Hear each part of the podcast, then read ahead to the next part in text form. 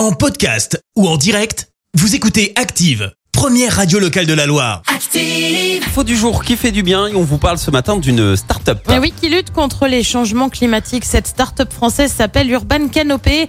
L'idée, c'est de faire pousser des plantes grimpantes sur des structures souples et légères, euh, couvrant de grandes surfaces. Le but, eh ben, c'est de végétaliser partout où l'on peut, pour, où l'on ne peut pas, pardon, planter d'arbres. Euh, Ces îlots de fraîcheur sont parfaits pour atténuer l'exposition au soleil et à la chaleur dans des endroits euh, très exposés, comme des grandes places, par exemple. Euh, Selon le type de plante, il faut jusqu'à un an pour que la structure soit pleine et remplisse parfaitement son rôle.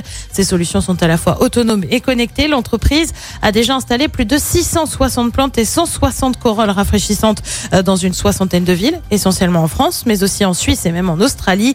Euh, Pour l'instant, la plupart de la clientèle comprend des municipalités, mais la start-up s'adresse également aux entreprises. Merci, vous avez écouté Active Radio, la première radio locale de la Loire. Active.